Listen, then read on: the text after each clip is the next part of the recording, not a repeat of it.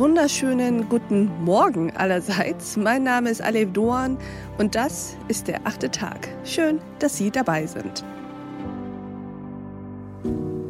Ich begrüße Sie an diesem Karfreitagmorgen zu unserem achten Tag Spezial. Spezial, weil wir an diesem Morgen uns ein wenig mehr Zeit nehmen möchten als sonst und weil wir eine besondere, eine große Vision besprechen. Wir denken heute nicht nur Deutschland neu, sondern die Europäische Union. Und wir sprechen darüber, ob und weshalb Europa neue Grundrechte braucht. Dazu haben wir zu Gast im achten Tag Ferdinand von Schirach. Ferdinand von Schirach ist Jurist, Schriftsteller und Dramatiker und er gehört zu den erfolgreichsten deutschsprachigen Autoren unserer Zeit. Und er hat jetzt in seiner neuen Schrift mit dem Titel Jeder Mensch sechs neue Grundrechte für Europa formuliert, die, so das Ziel, die europäische Verfassung erneuern und erweitern sollen. Bürgerinnen und Bürger können den Appell unterstützen, indem sie die Petition unterschreiben. Das Ziel? Ein Verfassungskonvent soll die Charta der Grundrechte der EU um folgende Grundrechte erweitern das Grundrecht auf eine gesunde und geschützte Umwelt, auf digitale Selbstbestimmung, auf überprüfbare Algorithmen, das Recht auf Wahrheit sowie das Recht, dass uns nur solche Waren angeboten werden, die unter Wahrung der universellen Menschenrechte hergestellt werden. Das sechste Grundrecht ist die juristische Stellschraube, durch die diese neuen Rechte erst ihre volle Wucht entfalten. Die Grundrechtsklage. Jeder Mensch soll bei systematischer Verletzung dieser Charta Grundrechtsklage vor den europäischen Gerichten erheben können. Hören Sie jetzt diesen achten Tag Spezial mit Ferdinand von Schirach.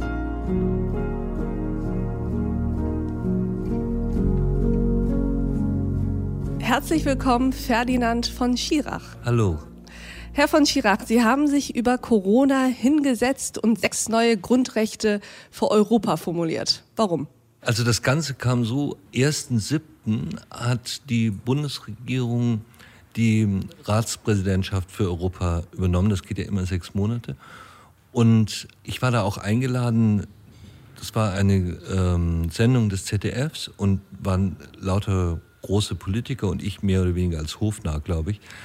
Und ich hatte zuvor in einem Buch mit Alexander Kluge über die Frage geschrieben, was denn aus dieser Pandemie eigentlich wird. Und ein bisschen ist es ja so, dass in einer solchen Krisensituation alles möglich ist. Mhm. Es ist immer das Schreckliche möglich und es ist das Strahlende möglich. Und meine Idee war ein bisschen zu sagen, warum machen wir nicht einfach eine neue Grundrechtscharta, die unser Leben zum Positiven hin verändert. Und das war die Idee. Und das sagte ich auch in diesem ZDF-Interview und fuhr nach Hause und hatte das ganze E-Mail-Postfach voll von Leuten, die sagten, toll, wir sind bei dem Projekt dabei. Es gab aber noch kein Projekt. Mhm. Und das war irgendwie ganz lustig. Und dann habe ich mich einfach ein bisschen hingesetzt und habe nochmal genauer darüber nachgedacht. Ich habe diese Gedanken dann schon tatsächlich ein paar Jahre im Kopf, aber wie man das auch umsetzen kann. Wie kann man wirklich neue Grundrechte in Europa installieren, die, die auch tatsächlich dann zum Recht werden mhm. und, und die nicht nur eine Idee sind, sondern die ganz konkret werden. Und dann habe ich, weil ich kein so wahnsinnig toller Jurist bin, sehr kluge Verfassungsrechtler und Europarechtler gebeten, mir zu helfen. Ich habe die Grundrechte dann einmal formuliert und gesagt, was da drin stehen soll. Und das war wunderbar. Die haben dann tatsächlich irgendwie sehr viel in Bewegung gesetzt und wir hatten teilweise bis nachts um vier E-Mail-Verkehr zwischen, zwischen den verschiedenen Städten bis nach Luxemburg und Brüssel und alle haben irgendwie mitgearbeitet. Und mein ganzer Job war eigentlich immer nur zu sagen, das ist viel zu kompliziert, macht es einfacher, streicht einen Satz weg, das versteht keiner bis diese Grundrechte eben dann so kondensiert und klar und trotzdem richtig sind, wie sie dann in diesem kleinen Büchlein stehen. Das ist ja schon ein gigantisches Vorhaben und ich habe mich gefragt, welchen Einfluss hatten die Corona-Auswirkungen auf dieses Vorhaben? Denn die Corona-Zeit hat uns ja neben all dem Schmerz irgendwie auch gezeigt, wenn wir etwas wirklich wollen, dann können wir es auch. Also hat Corona uns auch so ein bisschen in die Lage gebracht, dass die Entschuldigungen und Ausreden, in denen wir es uns allzu gemütlich gemacht hatten, plötzlich nicht mehr wirklich funktionierten. Genau so ist es, wie Sie sagen. Ja. Erinnern Sie sich vielleicht daran, wie diese vier jungen Frauen von Fridays for Future mhm. bei der Kanzlerin saßen und die Kanzlerin hat ihnen eine Stunde zugehört und hat gesagt, es ist alles richtig, was sie sagt, das müssen wir unbedingt machen. Und dann ging die wieder nach Hause und das war's. Mhm. Ja, es passierte dann mhm. sozusagen nichts. Natürlich ist es so, dass die Politik durch solche Initiativen wie Fridays for Future sich überhaupt damit beschäftigt. Und es wird auch ernsthafter darüber diskutiert als vor Fridays for Future. Aber letztlich ist es so, dass wir dann immer glauben, naja, das ist ganz gut und langsam wird es wachsen und irgendwann wird es kommen und die Politiker werden das schon machen. So ist es aber nicht. Und was das Erstaunliche und Großartige an dieser Zeit ist, so furchtbar die war, ist, dass wir plötzlich gesehen haben, wir können. Mhm. Wenn wir wollen, können wir alles verändern. Und das ist vielleicht die eine große positive Erkenntnis, ganz richtig, wie Sie das sagen, die wir aus dieser Pandemie mitnehmen. Also es, es gibt gar keinen Grund, etwas nicht zu verändern. Schauen wir uns mal dieses utopische Moment dieser neuen Grundrechtecharta an. Die Kraft einer solchen Verfassung hängt ja am Ende auch von ihrem Wagemut ab. Die großen Verfassungen, das haben Sie auch sehr schön skizziert, waren ja in den Momenten, in denen sie beschlossen wurden, vor allem Utopien, sollten vor allem zeigen, wie es werden soll. Was ist jetzt eigentlich utopisch an zum Beispiel dem Grundrecht auf Umweltschutz? Ist es nicht eigentlich schon fast geradezu realpolitisch? Es ist ja fast im Mainstream schon angekommen, dass man Umweltschutz braucht. Ja, das ist genauso, wie es schon im Mainstream, wenn Sie so wollen, angekommen ist, 1776, dass wir Freiheit für die Menschen brauchen, obwohl über 100.000 Sklaven in Amerika lebten. Mhm.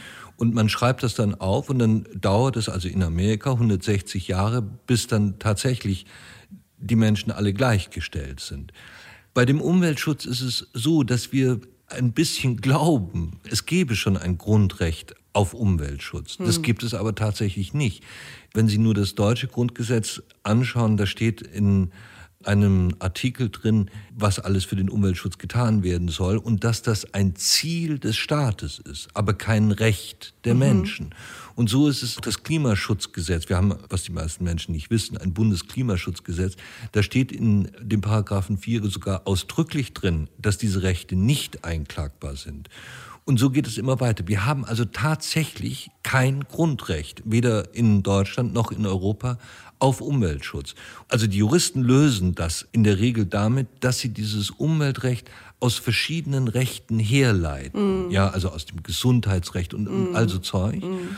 Und dann sagen sie, und das ist dann am Schluss unser Umweltrecht.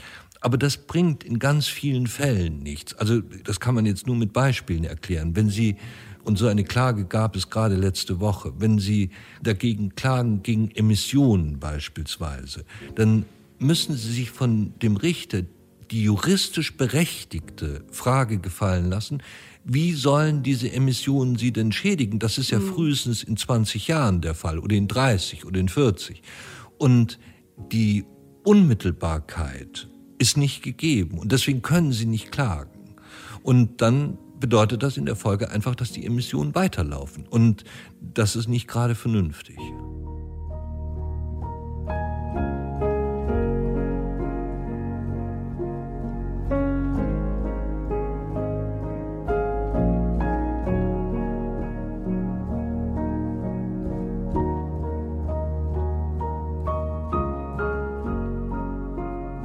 Wissen Sie, welches Grundrecht ich am interessantesten fand? Wahrheit. Ja. Ich zitiere mal kurz, jeder Mensch hat das Recht, dass Äußerungen von Amtsträgern der Wahrheit entsprechen. Das ist erstmal eine gefühlte Selbstverständlichkeit, von der sich aber die Welt irgendwie doch Stück für Stück zu entfernen scheint. Ich habe sofort an den ehemaligen US-Präsidenten Donald Trump gedacht, der ja mit dem Konzept von Wahrheit eher so umgegangen ist wie mit einer Knetmasse, kann sich jeder so formen, wie er gerade will. Hatten Sie ihn eigentlich auch vor Augen? Ja, ihn hatte ich vor Augen und auch andere, wie beispielsweise Viktor Orban, mhm. ähm, der etwas ganz Ähnliches macht, natürlich in einem kleineren und nicht für uns so wahrnehmbaren Rahmen. Aber man weiß inzwischen, wie viele Millionen er dafür ausgegeben hat, zu sagen, dass alles, was in seinem Land schief läuft, auf Soros zu mm. schieben ist. Mm. Und und das ist, sind einfach so Lügen in der Politik, die aber, wenn man sie zulässt, dazu führen, dass sie die Demokratie beschädigen. Mhm. Und zwar in ganz erheblicher Weise. Wir wissen von Trump beispielsweise, hat es die Washington Post ermittelt, der hat 30.000 Mal in seiner kurzen Amtszeit gelogen. Und das ist nicht irgendwie etwas, wo man sagen muss, na ja, dann lügt halt ein Präsident, sondern das führt, wenn man das weiterdenkt, am Schluss zum 6. Januar, also zu dem Sturm auf das Kapitol in das Herz der amerikanischen Demokratie. Und das konnten sich die Mütter und Väter der alten Verfassung einfach nicht vorstellen. Also man konnte sich natürlich vorstellen, das wird es auch immer geben, dass Präsidenten und Staatsführer und Regierungschefs dass die lügen. Das ist so relativ normal. Eine Politik ohne Lüge ist überhaupt nicht vorstellbar. Das will auch das Grundrecht gar nicht angreifen und stellt es nicht in Frage, sondern es geht um die systematische Lüge, mhm. also um das immer Wiederholen von Unwahrheiten. Teile der AfD, die nach wie vor behaupten, Corona sei nur ein Schnupfen. Und andere Teile der AfD, und manchmal überschneiden die sich auch, die behaupten, der sogenannte Sturm auf den Reichstag hier sei vom Verfassungsschutz inszeniert mhm. worden. Das sind Dinge, die, die, wenn sie eine große Verbreitung finden, und Lügen finden leider heutzutage eine schnellere Verbreitung als die Wahrheit, das sind die Dinge, die geeignet sind, die Art, wie wir leben, zu gefährden. Ich will Ihnen das äh, vielleicht andersrum nochmal sagen. Mhm. Ähm, das Problem an so einem Wahrheitsgrundrecht ist, dass die Kritiker kommen werden und sagen, naja, was soll denn das heißen, Wahrheit? Es ich habe mich eine... gefragt, wie es konkret umgesetzt wird. Ja, wie es umgesetzt wird. Ja, also wie ich dann klage, wenn ich das Gefühl habe, Donald Trump lügt mich zum 20. Mal an. Oder naja, Björn Höcke allem, oder Alexander Gauland. Wenn ich Ihnen das sagen darf, das betrifft vor allen Dingen Sie. Ja? Das betrifft die Medien und die Presse, mhm. ja? die darauf achten müssen, so wie die Washington Post das getan hat, wann diese Lügen kommen und wie man diese Lügen aufdeckt und sie öffentlich macht. Das ist tatsächlich, hängt dieses Wahrheitsgrundrecht ganz eng mit der Presse zusammen und mit den Medien. Es ist ja auch Unsinn zu sagen, dass was, was dauernd Leute auf der Straße behaupten und auch viele Journalisten leider Gottes sagen, es gibt eine große Krise des Journalismus. Das Gegenteil ist der Fall. Noch nie war Journalismus so wichtig wie in diesem Moment. Sie sind dafür verantwortlich, den Politikern auf die Finger zu schauen. Und wenn sie eben sehen, dass die dauernd lügen, müssen sie das öffentlich machen. Und dann ist anders als bei Trump in Amerika die Möglichkeit eben dagegen zu klagen. Und das zu verbieten. Das ist die Idee dieses Grundrechts. Ihre Schrift heißt ja so wie auch jeder der sechs Artikel beginnt, jeder Mensch. Ist aber eigentlich jeder Europäer gemeint? Naja, jeder Mensch in Europa. Mhm. Ich würde mich, also in, nicht in Europa sogar, sondern nur in der Europäischen Union. Weiter kann ich schlecht gehen. Ja, also ich würde mich sehr freuen. Es gibt auch ein, ein, bisschen Hinweise darauf, dass die Amerikaner das sehr interessant finden, auch diese sechs Grundrechte interessant finden. Und das wäre auch gar nicht schlecht, wenn man das in anderen Ländern hm. durchsetzen würde. Aber ich finde, wir sollten jetzt mal mit der Europäischen Union anfangen. Das ist schon groß genug.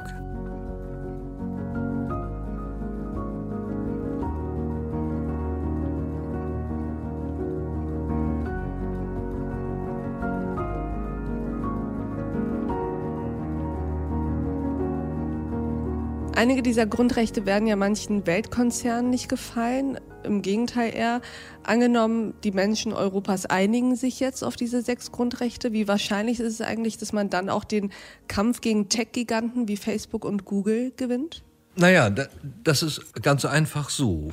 Wir haben ja eine Situation, dass, wenn wir nur Facebook nehmen, mit denen ich wegen dieses kleinen Schrift natürlich auch Ärger bekommen werde, dann ist das so, dass die im Grunde genommen davon leben, Menschen auszuforschen und zu mhm. manipulieren.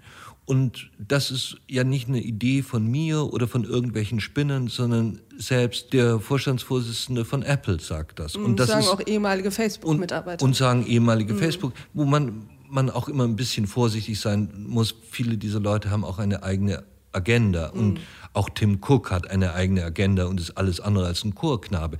Aber wenn er an so einer Stelle sagt, dass diese Geschäftsmodelle nur Verachtung verdienen, dann hat er an diesem Punkt schlicht und ergreifend recht. Ich bin überhaupt nicht gegen diese Tech-Giganten und ich bin nicht gegen soziale Medien. Die haben viel Tolles und es gibt viele Leute, die großen Gewinn für sich persönlich daraus ziehen, auch zu sehen, was der Enkel macht und vielleicht ist es auch irgendwie toll, dauernd zu fotografieren, was man isst und das hochzuladen. Ähm, das soll alles so sein und, und ist vollkommen in Ordnung.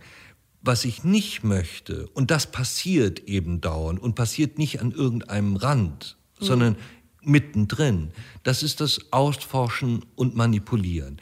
Wir wissen zum Beispiel von Cambridge Analytica, da erinnern Sie sich vielleicht ja, daran, das waren 50 Millionen Profile, die diese Firma ausgewertet haben. Und damit behaupten Sie und behaupten auch andere, hätte Trump den Wahlkampf gewonnen. Und Trump selbst, das Wahlkampfteam, hat 80 Prozent seiner Werbeausgaben in Facebook gesteckt. Und mhm. der Wahlkampfmanager sagte später in einem Interview, dass sie dadurch die mhm. Wahl gewonnen haben. Das hat nichts mehr mit Wahlwerbung zu tun. Wenn Sie draußen an einem Plakat vorbeigehen und Sie sehen einen Politiker und der Politiker verspricht Ihnen etwas auf diesem Plakat, dann wissen Sie alles darüber. Erstens, dass Sie gerade ein Plakat sehen, zweitens, dass der Ihnen etwas verspricht und drittens haben Sie die Freiheit, das zu glauben oder nicht oder das nachzulesen oder sonst was. Aber wenn Sie eine Wahlwerbung wie auf Facebook bekommen, dann wissen Sie oft überhaupt nicht, dass das eine Wahlwerbung ist. Mhm. Sie werden manipuliert in ihrer Entscheidungsfindung. Ihnen werden Wahlmöglichkeiten angeboten, die gar keine sind. Und, und das ist ebenfalls für Demokratien und damit für die Art und Weise, wie wir leben wollen, extrem gefährlich. Demokratien leben davon, dass die Bürger, die wählen, informiert sind. Und umso besser sie informiert sind, umso besser wird ihre Wahlentscheidung. Die kann dann uns nicht gefallen oder Ihnen nicht gefallen oder mir nicht gefallen, aber sie ist gut informiert und das muss sein. Mhm. Sonst können wir die ganze Sache mit der Demokratie aufgeben. Sonst gewinnt die Wahl derjenige, der am meisten Geld fürs Manipulieren ausgibt. Und das will dieses Grundrecht verhindern.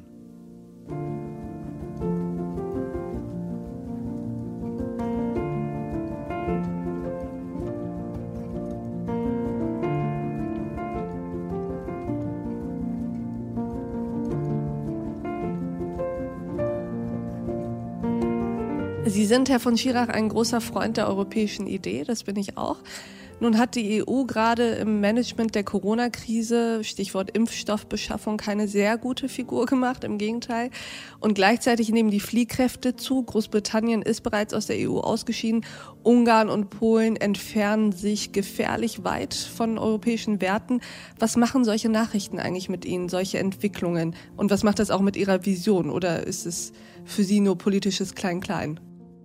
Also ich bin kein Politiker und wie immer sind meine Informationen über das Management der Europäischen Union beim Einkauf von den verschiedenen Impfstoffen auch nur aus den Zeitungen und aus anderen Medien besonders klug kam es mir nicht vor, um es mal so zu sagen. Mhm. Also wenn man für so viele Millionen etwas einkauft, dann kauft man eigentlich den Laden und kauft nicht wie an einer Ladentheke irgendetwas. Und dann hätte man einfach sehr viel bessere Möglichkeiten. Und, und oft kommt es einem so vor, als hätte man es ganz gerne, dass da Leute sitzen würden, die auch ein kaufmännisches Gefühl haben mhm. und, und ein Logistikgefühl. Und naja, aber ich kann das nicht so gut beurteilen.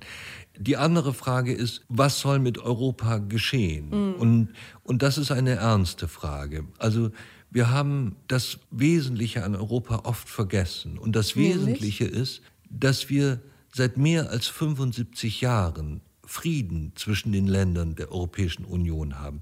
Und das gab es tatsächlich in der Geschichte noch nie. Und Sie sitzen jetzt hier in einem angenehmen Büro. Sie können, wenn Sie Lust haben, rausgehen, etwas sich zu essen kaufen. In ein Restaurant können Sie ja im Moment nicht gehen, aber Sie können sich praktisch alles kaufen. Und Sie, und Sie benutzen Verkehrsmittel und alles ist sozusagen in einer gewissen Sicherheit mhm. und Ruhe. Und Sie können, wenn man es so ein bisschen weiter treibt, Ihre Lebensentwürfe frei verwirklichen. Ja, Sie haben noch nie in der Geschichte dieses Kontinents ein, eine so große Möglichkeit gehabt, all das, was Sie sein wollen, auch zu sein.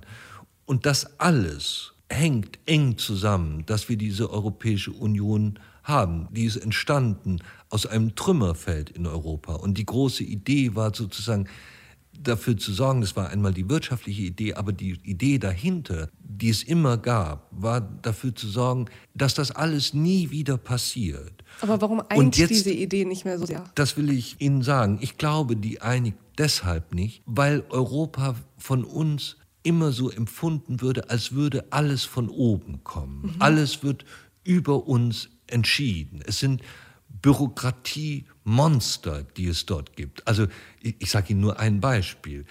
Wir haben in Europa einen Europäischen Rat. Wir haben einen Rat der Europäischen Union und wir haben einen Europarat. Ja? Und jetzt sagen, sagen Sie, erzählen Sie das einem, einem Schüler oder irgendjemand auf der Straße und, und fragen den, was ist denn jetzt der Unterschied mhm. zwischen diesen drei Räten? Es weiß kein Mensch mehr oder manche Leute wissen es vielleicht so ein bisschen, aber eigentlich weiß man es nicht.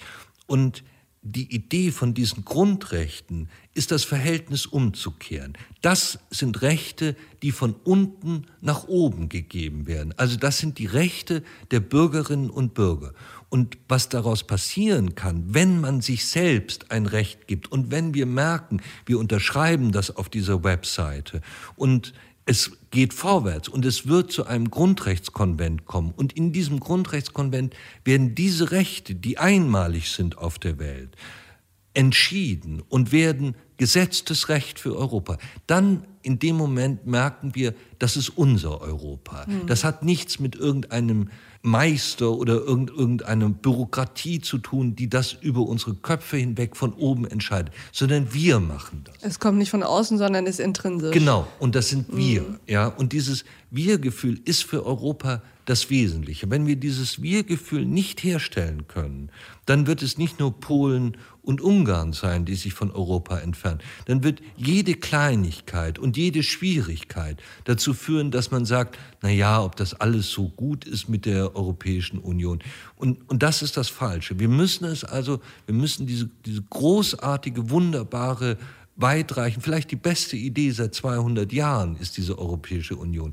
Wir müssen diese Idee zu unserer Idee machen und dann wird es funktionieren. Und andersrum wird es sehr schwierig. Ist es also auch eine Art von Flucht nach vorne? Also statt sozusagen an dem Bestehenden herumzudoktern und zu gucken, wie können wir Bürokratie abbauen auf europäischen Ebenen, eher darauf zu schauen, was können wir noch Neues machen, sozusagen Angriff als beste Form der europäischen Selbstverteidigung und ja. Angriff im Sinne von noch mehr wir und noch mehr Ideen? Ja, also es gibt ja relativ wenig wir in Europa. Also äh, alleine das Parlament ist ja schon kompliziert gebildet. Es gibt nur eine einzige Partei, Volt, die Sie direkt wählen können ins Europäische Parlament.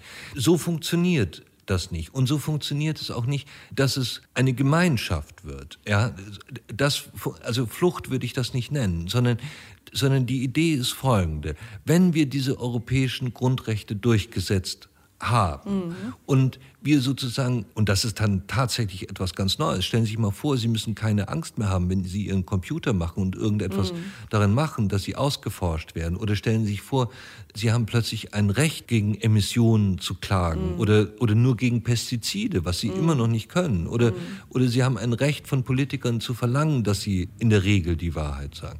Das, das wäre schon etwas tatsächlich Einzigartiges auf der Welt. Und in dem Moment, wo das Recht wird, wird es so sein, dass man sich überlegt, also wenn wir das ändern können, dann können wir auch eine europäische Verfassung hinbekommen, die für uns Bürger funktioniert. Mhm. Und natürlich, das ist immer das letzte Ziel. Wir müssen diese europäische Idee retten. Und wenn wir das nicht tun, rennen wir in unser Unglück. Das muss uns einfach klar sein. Und natürlich, ich bin Jahrgang 1964, ich bin in diesem Frieden aufgewachsen. Ich kann mir nicht vorstellen, dass wir gegen Franzosen oder gegen Engländer oder Italiener kämpfen. Aber das ist nicht Gott gesetzt, mhm. ja, sondern das sind filigrane, wunderbare Errungenschaften, aber sie sind auch ganz leicht wieder zerstörbar. Und sie sind abhängig davon, wie stark wir uns für sie einsetzen. So ist es, genau.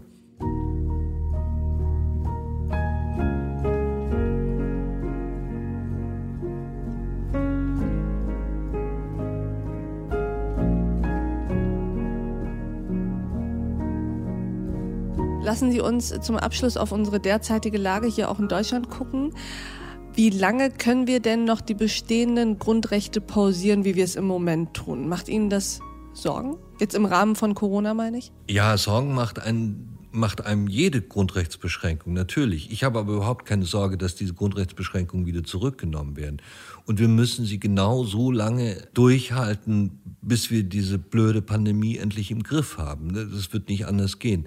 Es ist natürlich einfach so, das kann man ja auch nicht mehr hören, aber es stimmt trotzdem alle machen Fehler und diese Fehler sind auch teilweise wirklich in einer Rückschau von zwei Monaten totale blöde Fehler. Was denn für Fehler? Naja, also stellen Sie sich mal vor, ganz zu Anfang der Pandemie konnten Sie ja noch nicht mal rausgehen und sich auf eine Parkbank mhm. setzen. Ja, weil was ist das für ein Blödsinn? Und mhm. irgendwann hat man eingesehen, das ist nicht besonders schlau, dass man nicht mehr rausgehen kann. Aber da wird man später viel zu bedauern haben. Mhm. Aber es geht nicht anders. Und ich möchte nicht in der Regierungsverantwortung im Moment sein und äh, dauernd entscheiden müssen, wissen, was richtig und was falsch ist. Man, man wird Fehler machen und das wird auch so weitergehen. Aber die Vorstellung, dass die Grundrechte nicht in dem Moment, in dem es möglich ist, zurückgewehrt werden, in einem Staat wie der Bundesrepublik, halte ich für vollkommenen Blödsinn und ausgeschlossen. Und wie ist es, wenn jemand zum Beispiel geimpft ist? Naja, dann, wenn er geimpft ist, muss er diese Rechte zurückbekommen. Das ist, ist ja klar. Also die, die Vorstellung, dass erst dann Rechte zurückgewährt werden dürfen, wenn alle Menschen geimpft sind oder alle die Möglichkeit zumindest hatten, geimpft zu werden. Das ist Unsinn. Da vermischen wir zwei Dinge miteinander. Mhm. Die Rechte sind entzogen aus einem Gefahrengesichtspunkt. Mhm. Es ist gefährlich gewesen, wenn man jetzt noch weiter in Restaurants geht oder in, an andere Hotspots. Und in dem Moment, wo diese Gefahr nicht mehr existiert, nämlich dadurch, dass ich geimpft mhm. bin, müssen diese Rechte zurückgewehrt werden. Und das andere Argument, dieses Solidaritätsargument, das ist ein vollkommen anderes Thema. Mhm. Und die beiden Themen darf man nicht miteinander vermischen, sonst macht man mit diesen Rechten wirklich Unsinn. Also es ist zwar schön und friedlich und, und, und irgendwie auch herzensgut, wenn erst alle die Rechte zurückbekommen, wenn alle die Impfmöglichkeit hatten, aber rechtlich gesehen ist das vollkommen falsch. In dem Moment, wo die Gefahr vorüber ist, muss ihnen dieses Recht zurückgewiesen werden. Und und zwar selbst wenn nur einer geimpft wäre, müsste das so sein. Dann müsste diesem einen Menschen das Recht zurückgewährt werden. Das ist doch vollkommen klar. Und am Ende jedem Menschen. Und am Ende jedem Menschen, genau. Wie hoffnungsfroh blicken Sie in den Sommer? Ach, der Sommer wird toll, sagt doch selbst Karl Lauterbach immer. Ich finde, das ist doch ein ganz gutes Schlusswort. Vielen Dank, Ferdinand von Schirach, für dieses Gespräch. Ich danke Ihnen.